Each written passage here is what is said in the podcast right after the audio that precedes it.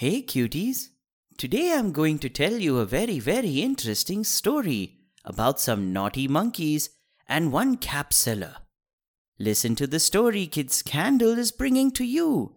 The story is going to begin.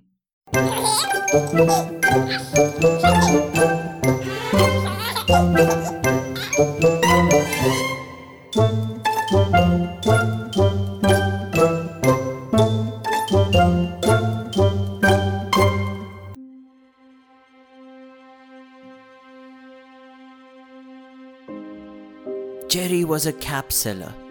He stitched caps of every size and color. He would then tuck them in a bag and go from town to town selling the caps. His wife would pack his lunch. He would eat his lunch on the way, sitting under the shade of some tree. He would then lie down to take a nap for half an hour. He would use the bag of caps as a pillow to rest his head. One day it was hot and Jerry was hungry. He found a tree. Sitting under its shade, he had his lunch. He was tired, so he lay down, as usual, using a bag of caps as his pillow. When he woke up, he found that the bag was empty. All the caps were gone. Shocked to find the caps gone, he looked to his left and then to his right. He looked all around the tree. Then he looked up. There, sitting on the tree's branches, monkeys were wearing his caps. While he was sleeping, the monkeys had come down from the tree and taken all his caps.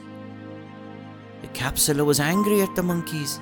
He shouted at them, but the monkeys yelled back. He shook his hand at them. The monkeys did the same.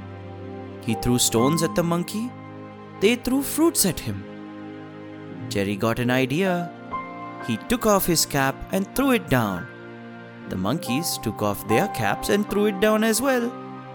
The cap seller quickly took all the caps thrown down by the monkeys, put them in his bag, and he ran from that place.